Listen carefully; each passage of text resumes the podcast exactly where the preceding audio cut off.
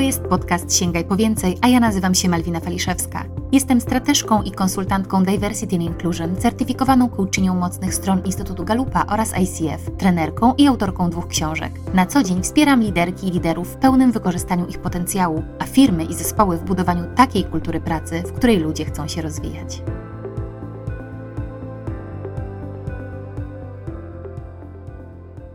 Witam Was bardzo serdecznie. Moją dzisiejszą gościnią jest Aleksandra Gasztold, profesorka Uniwersytetu Warszawskiego, badaczka nauk politycznych, która prowadzi badania nad terroryzmem. Aleksandra jest również sekretarz generalną Women in International Security na Polskę, jest także członkinią Women's Intelligence Network i redaktorką naczelną czasopisma naukowego Applied Cyber Security and Internet Governance wydawanego przez NASK. Bardzo mi miło Ciebie, Olu, powitać w moim podcaście.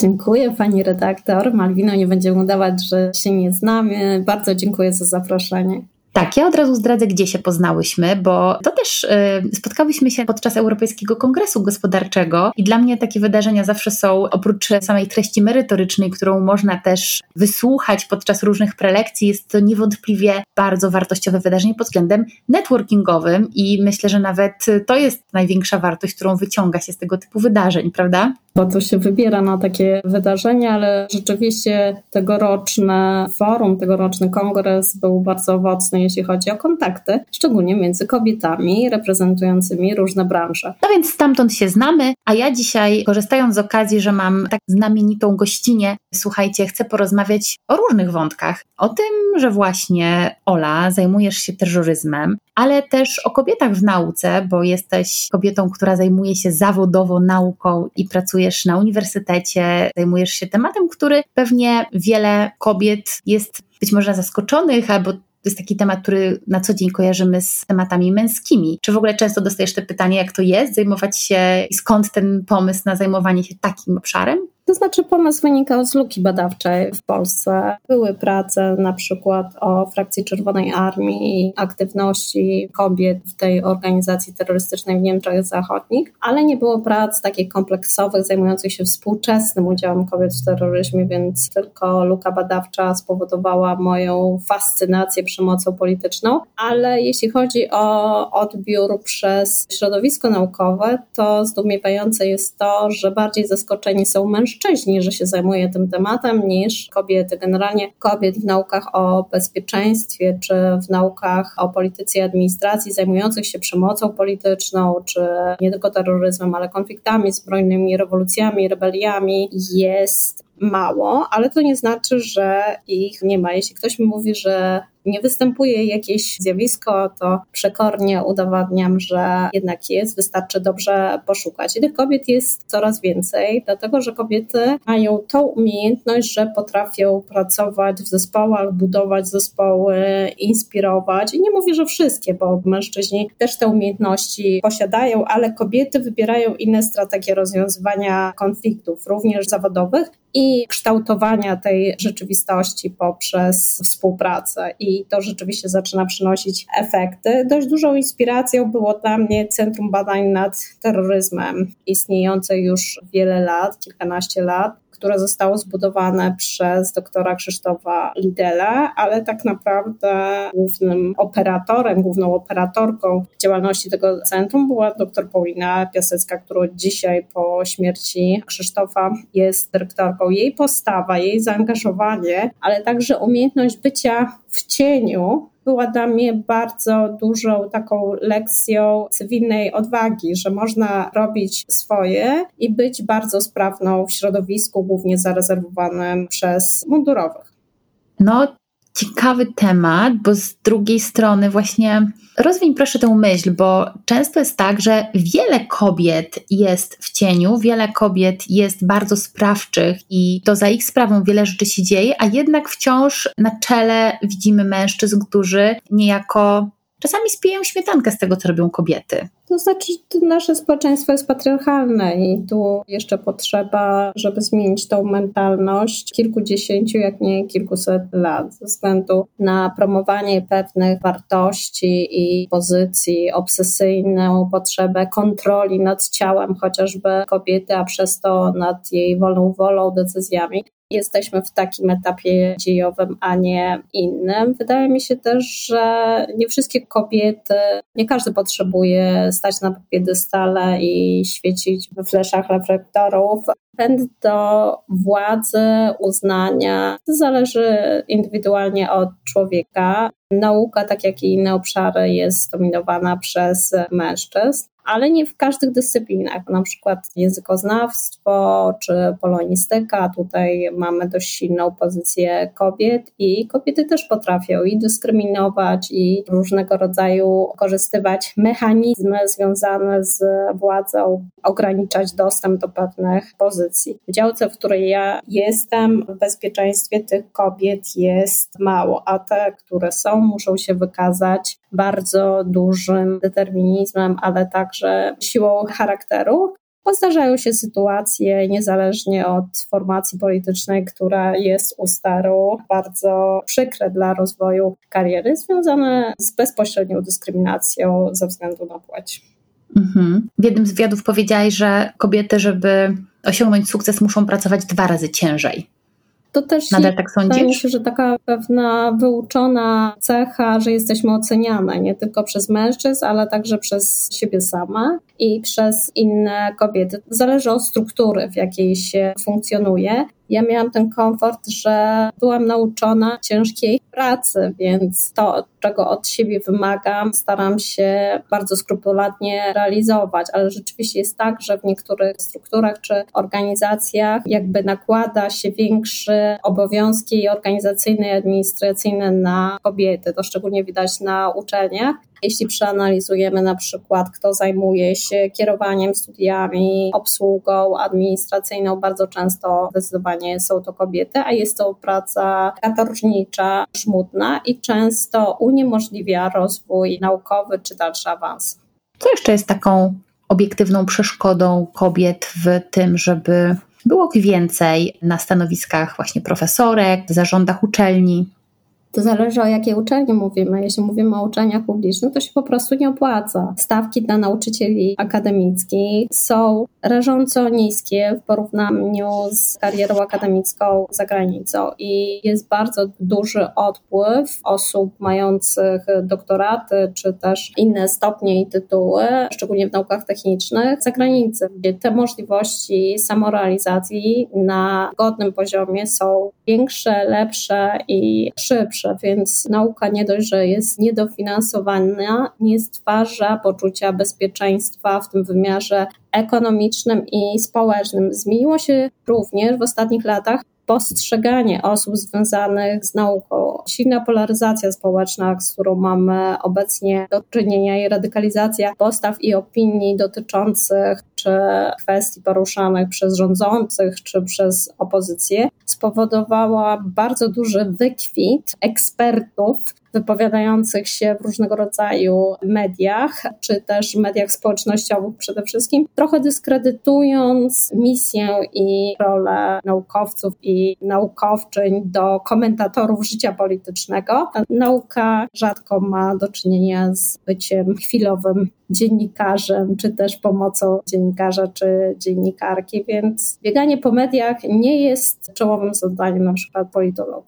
I Słyszę, że używasz feminatywów, zaraz do tego wrócę, ale jeszcze chciałam powiedzieć, że też obserwując przez wiele lat też wyzwania kobiet, chociażby w korporacjach, bo to jest taki najbliższy pewnie mi świat, który najlepiej znam, ale wyobrażam sobie, że też w świecie naukowym są możliwe różne stypendia, wyjazdy zagraniczne, jakieś dodatkowe możliwości naukowe i czy w jakikolwiek sposób uczelnie adresują temat wsparcia na przykład kobiet matek, które w tym samym czasie mają dzieci, które czasami muszą się zająć, czy też są to mamy wychowujące dzieci samodzielnie i czy obserwujesz coś takiego, że jednak mężczyzna nie zastanawia się, po prostu jedzie, bo ma wsparcie po stronie kobiety, jeżeli jest też ojcem, a że kobiety często mogą z tego powodu rezygnować, ponieważ w drugą stronę tego wsparcia nie ma?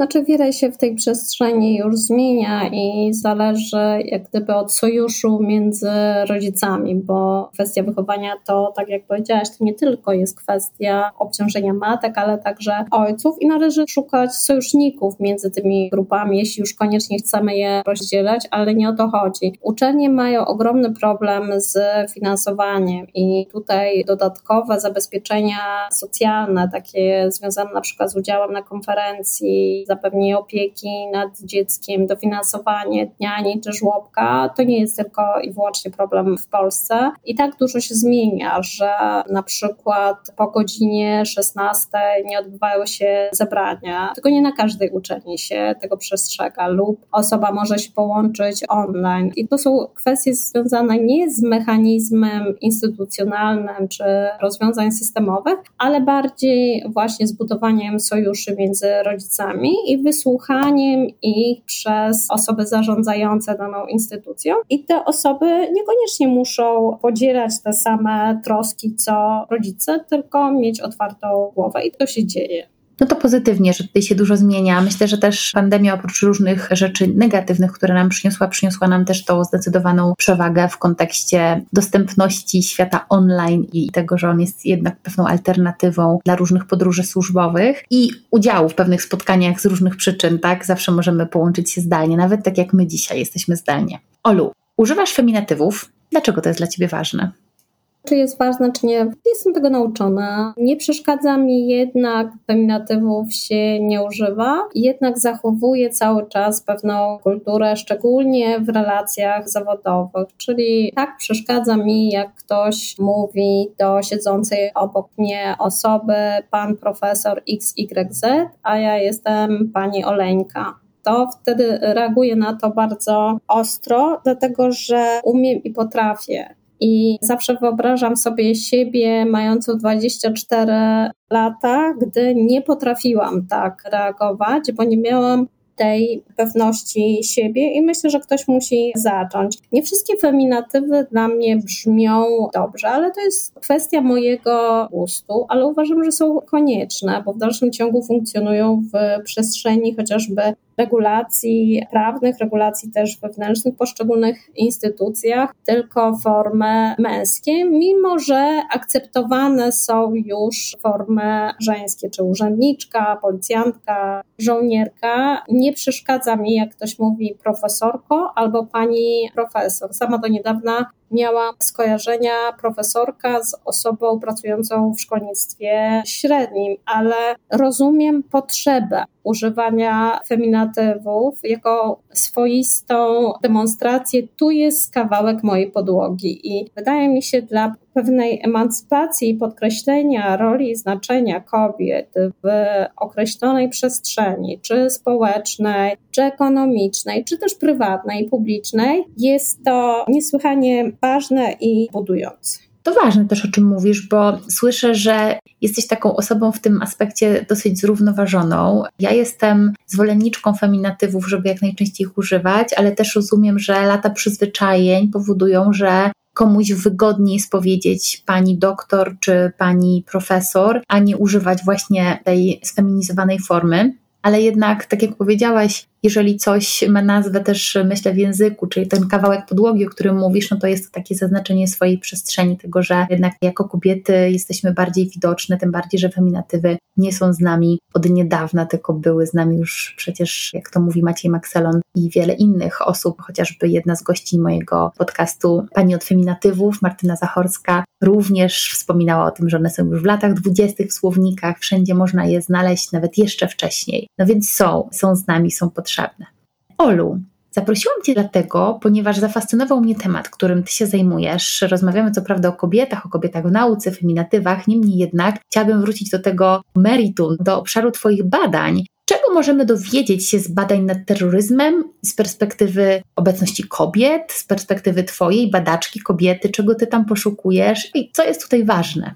Przede wszystkim tego, że naukę przez wiele lat tworzyli mężczyźni i jeśli występuje w ich narracji kobieta, na przykład w takich sztandarowych podręcznikach związanych z badaniami nad terroryzmem, jak podręczniki profesora Bruce'a Hoffmana, Boaza Ganora, Paula Wilkinsona, te kobiety są przedstawiane zazwyczaj w jednym akapicie lub w jednym zdaniu i wpychane w obszar dewiacji, anomalii, rozchwiania emocjonalnego, bardzo połączone z naturą, gdzie z drugiej strony mam tego kulturalnego mężczyznę, który stara się okiełznać. I bardzo nie podobała mi się, ucząc o współczesnym terroryzmie czy zwalczaniu terroryzmu, ta narracja, że racjonalne może być jedynie mężczyzna, niezależnie czy mówimy o fanatykach religijnych, liderach organizacji, najemnikach, a kobiety z tej narracji się odziera. I pierwszą taką inspiracją był kontakt z profesor Mią Bloom, która zajmuje się zamachami samobójczymi kobiet i badała motywację sprawczyń i często wskazywała na zdradę, odkupienie, rewanż za jakieś działania, zemstę, ale też potrzebę chwały. I moje pytanie jest takie, czy mężczyzna nie ma takich potrzeb? Że chce być sławny, że się mści za jakieś działania, czy polityczne, czy prywatne, czy nie odczuwa tego samego bólu po stracie osoby najbliższej, jakby można było to zważyć i mierzyć. I dlaczego tak często wizerunek kobiety czy dziecka wzbudza w odbiorcy jakąś tkliwość, czy też usprawiedliwienie. I bardzo mi się to nie podobało, że właśnie odzieranie z racjonalnego sprawstwa, z racjonalnej decyzji, że modelu ekonomicznego nie możemy zastosować do kobiety, czyli modelu racjonalnego wyboru, że korzyści przewyższają straty, na przykład udziału w organizacjach terrorystycznych, a stosujemy tego przy mężczyznach. Więc na zasadzie buntu zaczęłam się zajmować tym tematem i nie ma takiej jednoznacznej odpowiedzi. Terroryzm jest zjawiskiem, nie zwalcza się zjawiska, tylko przestępstwa, które składają się na zjawisko, na przykład werbowanie, szkolenie, atak terrorystyczny. Atak terrorystyczny jest tylko jednym z elementów zjawiska, jakim jest terroryzm i wobec tego, skoro zwalcza się przestępstwa, to ktoś stoi za tym przestępstwem. Mamy osoba, która dokonuje tego czynu zabronionego, jeśli jest oczywiście w danym systemie prawnym zabronionym i motywację tej osoby oraz cele, co chce osiągnąć i ja nie widzę różnicy między mężczyzną a kobietą, a mimo wszystko na przykład wyroki są łagodniejsze dla kobiet niż dla mężczyzn, bo właśnie poszukuje się tego usprawiedliwienia w dzieciństwie, w życiu prywatnym, czyli w sferze emocjonalnej. Na przykład do lat 60. w Stanach Zjednoczonych, to już nie mówiąc o terroryzmie, ale przestępczości kobiet w ogóle, bardzo często w wyrokach sądowych pojawiały się ślady poszukiwania aktywności kobiety, nadmiernej aktywności przestępczej w jej cyklu menstruacyjnym, czyli tłumaczono naturą, poszukiwano tłumaczeń w naturze, a znowu nie w umyślnym działaniu. I to jest też takie dyskredytujące dla kobiet w ogóle. Kobiety jako przestępczynie i kobiety, które działają na rzecz bezpieczeństwa, żeby zapobiegać, nie są traktowane poważnie. I stąd między innymi te moje badania porównawcze, które pokazują, jak kobiety też wykorzystują ten stereotyp o sobie, żeby w sposób nierozpoznawalny działać bardzo efektywnie na rzecz ruchu czy organizacji terrorystycznej i wydaje, nawet jestem pewna, bo jedna z moich magistrantek pisała na ten temat bardzo ciekawą pracę, w organizacjach mafijnych tolerowanie jakiegoś przestępstwa jest jego wspieranie. Czy posiadanie wiedzy o nim. Tutaj mówię o kobietach mafii, prawda? To znane przykłady tego wsparcia i aktywizmu z pozoru niewidocznego i nieszkodliwego, jednak zapewniającego przetrwanie i mit danej formacji. Ciekawe to, o czym mówisz, ale też często te aspekty, o których wspominasz, właśnie postrzeganie kobiet przez pryzmat właśnie jakiegoś nieracjonalnego myślenia, czy przez pryzmat właśnie, nie wiem, jakichś emocji. To nie jest tylko coś, co obserwujemy w Twoich badaniach, ale też bardzo przecież często słyszymy to w życiu społecznym, w korporacjach, że właśnie jesteśmy na przykład za bardzo emocjonalne, więc wciąż ten stereotyp kobiety, która być może faktycznie nie potrafi właśnie racjonalnie podejmować decyzji, tylko jest taka emocjonalna, pokutuje w bardzo różnych aspektach. Ja myślę, że to jest krzywdzące. Tutaj akurat w Twoich badaniach dużo podejmujesz tematu kobiet przestępczyń, ale myślę też, że w ogóle zwrócenie na to uwagi, tak sobie wyobrażam, ale Ty potwierdź, daje nam większy dostęp do w ogóle przyczyn przestępstw. Bardziej też pozwala nam chyba lepiej wyśledzić potencjalne przestępczynie, jeżeli w grupie osób, które zajmują się badaniem bezpieczeństwa czy terroryzmu, są też osoby, które też rozumieją tę perspektywę kobiecą, czyli są takie różnorodne. Jak Ty to widzisz? Przede wszystkim badanie terroryzmu uwzględniając płeć jest zasadne pod kątem przeciwdziałania, wypracowania jak gdyby lekarstwa czy strategii zapobiegającej radykalizacji, bo powiedziałam na początku, że terroryzm nie ma płci, ale kobiety i mężczyźni są inaczej wybierani, inaczej rekrutowani i ich proces socjalizacji do terroryzmu jest inny, bo żongluje stereotypami i relacją władzy. Relacje między płciami są relacją władzy. Terroryzm dotyczy władzy, ma ten aspekt polityczności, więc ważnym jest według mnie badanie tych napięć, ale także perspektywy organizacji terrorystycznej, perspektywy struktury społecznej, która w jakiś sposób oddziałuje na władzę, więc nie można rozumieć jakiegokolwiek zjawiska w przestrzeni społecznej czy politycznej, wykluczając połowę populacji. Mhm, dokładnie. Wiesz, ja chciałabym tak zwrócić uwagę na jedną rzecz, że ofiarami terroryzmu są głównie kobiety i dzieci. W przeważającej mierze, jeśli wyjdziemy z tej strefy komfortu i spojrzymy na inne regiony, gdzie codziennie mamy do czynienia z atakiem terrorystycznym, Pakistan, Syria, Nigeria, to głównymi poszkodowanymi są kobiety, będące czy nie będące jak gdyby tą społecznością referencyjną, czyli tą, do której się odnosi organizacja terrorystyczna, to one ponoszą koszty tej działalności. Podobnie jeśli chodzi o historię wojen, gdzie historia wojen jest przedstawiona jako historia mężczyzn, niezależnie czy w danej wojnie walczą kobiety, czy nie. A co z tymi, które żyją na danym terenie, w których ma miejsce dane działanie zbrojne lub w moim przypadku atak terrorystyczny. Przecież tam są i kobiety, i mężczyźni, też inne płcie i ta dyskusja, przynajmniej w Polsce,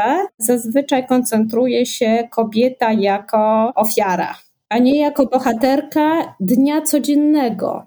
Tak, ważne też, że o tym mówisz. Wiesz, mi to przypomina też, być może znasz książkę Caroline Criado-Perez pod tytułem Niewidzialne kobiety. Tam akurat tego aspektu bezpieczeństwa i terroryzmu nie było, ale było bardzo dużo chociażby o historii, o tym, jak kobiety pomijane są w ogóle w kwestiach właśnie historycznych. Widzimy przy wojnach, widzimy tylko ten aspekt związany z tym, jak to mężczyźni są bohaterami bardzo rzadko. Historia nawiązuje do tego, co kobiety w tym czasie robiły. Trochę jak też patrzymy na podręczniki szkolne, historyczne, to tam głównie na zdjęciach, na obrazach widzimy mężczyzn. Tak jakby w ogóle kobiety nie miały znaczenia w historii ludzkości. Więc też to pomijanie, czy właśnie pokazywanie je tylko w roli ofiar, deprecjonuje bardzo ich wpływ na losy społeczeństwa, więc to, o czym teraz mówisz, tak samo właśnie w kategorii wojen, czy jakichś sytuacji związanych z zagrożeniem bezpieczeństwa, myślę, że też warto spojrzeć na kobiety jako na te, dzięki którym coś też się dzieje i są bohaterskie. Generalnie takie badanie z rzeczywistości. Mówiłyśmy o feminatywach, używaniem tylko męskiej formy. Słowo obywatel w większości, czy powieści, czy wierszy nawet, ale także w aktach prawnych jest krzywdząca, bo wskazuje jednoznacznie, że to jest on. A gdzie jest ona, gdzie są oni? I jak chcemy mówić o historii czy o zjawiskach społecznych, uwzględnijmy wszystkich aktorów. To podobnie jak mówi się, że Polacy walczyli, tak? Na przykład, a tam były Polki i Polacy, jednak to wymienienie i rozgraniczenie tej płci sprawia, że trochę inaczej patrzymy na sytuację i zaczynamy sobie wyobrażać rzeczywiście dwie płcie, a nie tylko taką, jak to się mówi, defaultową, czyli tą jedyną, ten punkt odniesienia, który mamy. Jak dużo kobiet wokół Ciebie pracuje nad tym tematem, właśnie badania? W Polsce jest bardzo dużo kobiet współcześnie. Wspominałam o dr Paulinie Piaseckiej, która zrzesza w swoim centrum bardzo dużo naukowczyń zajmujących się tą tematyką w różnym wieku. Też kilka profesorek poświęca swoje badania przemocy politycznej, ale bardziej takim pod kątem antyterrorystycznych badań. I to nie są osoby, które publikują od wczoraj, żeby było jasne, tylko zajmowały się pewnymi działaniami związanymi z przemocą polityczną czy ze zwalczaniem terroryzmu wcześniej. Natomiast nie promują się jak gdyby w przestrzeni online tak skutecznie jak mężczyźni, gdzie badania z terroryzmem kojarzone były do 3 osób w kraju, co jest zupełnie nieprawdą, bo bardzo dużo osób zajmuje się tym tematem. To trochę wracając do tego, o czym na początku mówiłyśmy, że to nie zawsze chodzi o to, że my chcemy być na tych pierwszych stronach gazet i to nie chodzi o taką promocję, ale też o to, żeby kobiety po prostu istniały w tej przestrzeni, żebyśmy widzieli, że te ekspertki istnieją. Między innymi też dlatego powstała taka inicjatywa jak Baza Ekspertek. Nie wiem, czy znasz tę bazę, gdzie kobiety ekspertki mogą zarejestrować swoją obecność, swój obszar zainteresowań po to, żeby w razie, gdyby na przykład ktoś potrzebował prelegentki, panelistki, czy też komentatorki wydarzeń różnych, czy to społecznych, politycznych, czy w zakresie nauki, żeby też te kobiety były, bo bardzo często takim hasłem, które się pojawia i takim argumentem, że tych kobiet nie ma, że nie można ich znaleźć, tak jakby po prostu nie istniały rzeczywiście, a ty mówisz, że chociażby w tym obszarze, którym ty się zajmujesz, jest ich bardzo dużo, a mimo wszystko najbardziej znanymi są nazwiska męskie, więc tutaj też od razu apel do słuchaczek i słuchaczy, jeżeli jesteście kobietami, które mają pewien obszar ekspertyzy, można się tam zarejestrować. Ty, Olu, słyszałaś o tej bazie?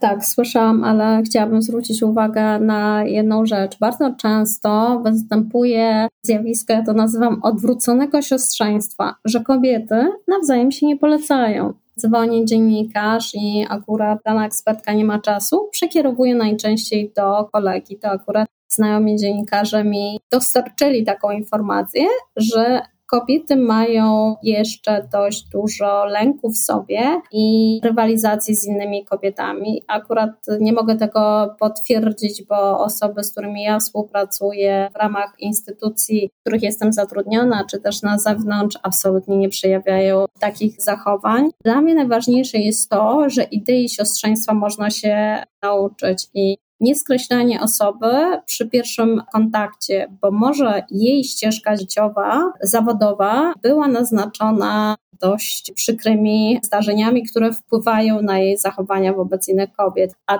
to można zmienić, więc wydaje mi się, że właśnie promujemy takie rozwiązania nakierowane na współpracę. Tu powiedziałaś o tym forum ekspertów i takich dobrych praktyk jest bardzo dużo. W różnego rodzaju portalach społecznościowych kobiety integrują się przy tematach związanych czy z bezpieczeństwem międzynarodowym, czy narodowym, czy matki akademiczki, czy siostrzeństwo i to zaczyna działać. Zaczynało działać od 1 posta na miesiąc, a dzisiaj baza dobrych praktyk i rekomendacji i pomagają sobie z całej Polski. I oczywiście warto zaznaczyć, że te wszystkie działania potrzebują czasu, dobrej woli i poczucia humoru.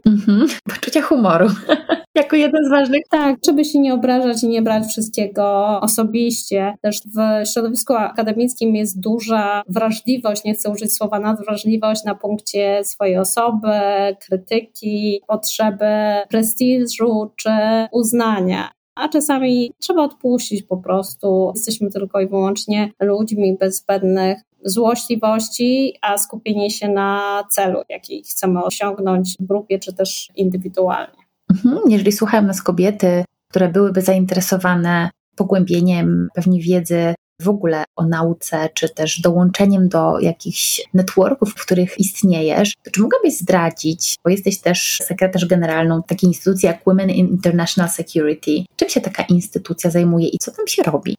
WISE na Polska jest CEO globalnego networku, globalnej idei, która ma na celu zrzeszać kobiety i mężczyzn, dlatego że zaznaczę, że w naszym projekcie też aktywni są mężczyźni, zresztą projekt WISE na Polskę wyszedł z Fundacji Pułaskiego właśnie dzięki aktywności bardzo zaangażowanego pana, więc chwała mu za to, do dzisiaj jest w organizacji, w komitecie sterującym. W każdym razie Idea WISE-u powstała na kanwie rezolucji 1325, rezolucji Rady Bezpieczeństwa Organizacji Narodów Zjednoczonych pod enigmatycznym tytułem Kobiety, pokój i bezpieczeństwo. I generalnie jakby mówiła do naszych słuchaczy i słuchaczek, w każdym innym kraju na świecie byłoby to oczywiste, co to takiego jest. Niestety Polska nie zrobiła kampanii o tej rezolucji, która ma już prawie, będzie miała na jesieni 23 lata. Implementacja tej rezolucji, jeśli chodzi o Polskę, zajęła 18 lat, bo dopiero w 2018 stworzono Krajowy Plan Działania na rzecz realizacji tej agendy Kobiety, pokój i bezpieczeństwo, wdrażania przede wszystkim w siłach zbrojnych, ale także w innych instytucjach bezpieczeństwa, ale Krajowy Plan dotyczył sił zbrojnych. Jest to agenda, która promuje dodawanie kobiet do kształtowania i budowania pokoju i bezpieczeństwa, szeroko rozumianego bezpieczeństwa i kulturowego, i ekologicznego, i społecznego. No niestety większość państw implementujących tę agendę, tworząc krajowe plany działania, uznało, że chodzi o dodawanie kobiet do formacji mundurowych i zwiększanie ich liczby. To nie wyczerpuje tematu. To chodzi o dodawanie do dyskusji o bezpieczeństwie, do słuchania kobiet, do budowania bezpieczeństwa społeczności lokalnych, uwzględniając perspektywę kobiet, które się wywodzą z tej społeczności. I zadaniem WISE-u jest właśnie promowanie idei agendy, ale także równego traktowania, bo nie chodzi o eliminowanie mężczyzn, tylko o zwrócenie uwagi na takie aspekty kształtowania bezpieczeństwa. Nie ma bezpieczeństwa bez kobiet.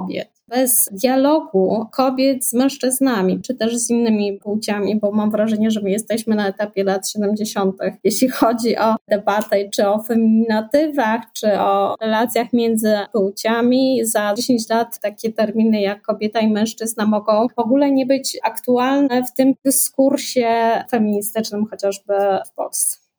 Dziękuję Ci, że to wyjaśniłaś. Tak podsumowując, myślę, że obszar, którym się zajmujesz, to o czym mówisz, te idee, chodzi tak naprawdę o to, żebyśmy też miały swój głos, żebyśmy były widoczne, widzialne, żeby ktoś nie zadecydował za nas bez naszego udziału, bo przecież my też jesteśmy obywatelkami społeczeństw różnych i powinnyśmy mieć głos, prawo do wypowiadania się, prawo do dzielenia się swoimi opiniami w zakresie aspektów, które tak naprawdę nas też bardzo mocno dotyczą. Także bardzo Ci, Olu, dziękuję za podzielenie się tymi tematami. Pewnie będziemy mieć zupełnie szersze spojrzenie teraz na też obecność kobiet i też w tych aspektach, o których mówisz, jak kształtowanie bezpieczeństwa czy badania przeciwdziałające terroryzmowi. Tak myślę na koniec, co byś powiedziała kobietom, które chcą pójść taką ścieżką naukową i rozważają, czy warto. Co Tobie daje, satysfakcję, że jesteś tak wysoko, jednak osiągnęłaś bardzo wiele i jesteś też profesorką, więc co mogłabyś powiedzieć dziewczynom, które chcą, a wahają się?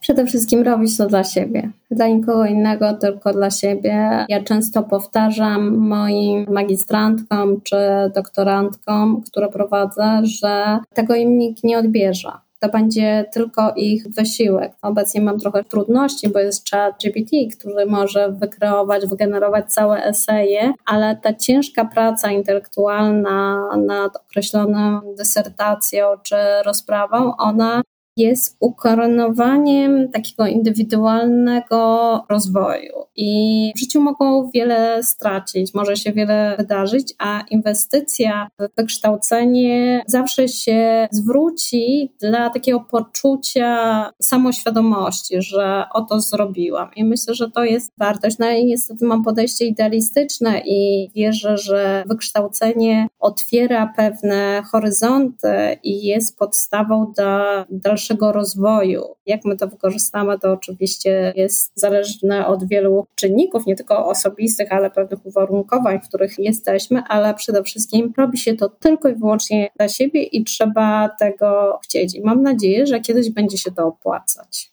tak finansowo. Tak, do tego też życzę wszystkim naukowczyniom, ale też naukowcom, żeby też nauka była coraz bardziej doceniana, no bo jednak bez tej nauki nie byłoby postępu. Bardzo Ci serdecznie, Olu, dziękuję za udział w tym podcaście. Życzę Ci wiele dalszych sukcesów zawodowych, rozwijania się w tych obszarach, które Cię pasjonują, które Cię karmią i wszystkiego dobrego w Twoich badaniach. Dziękuję serdecznie.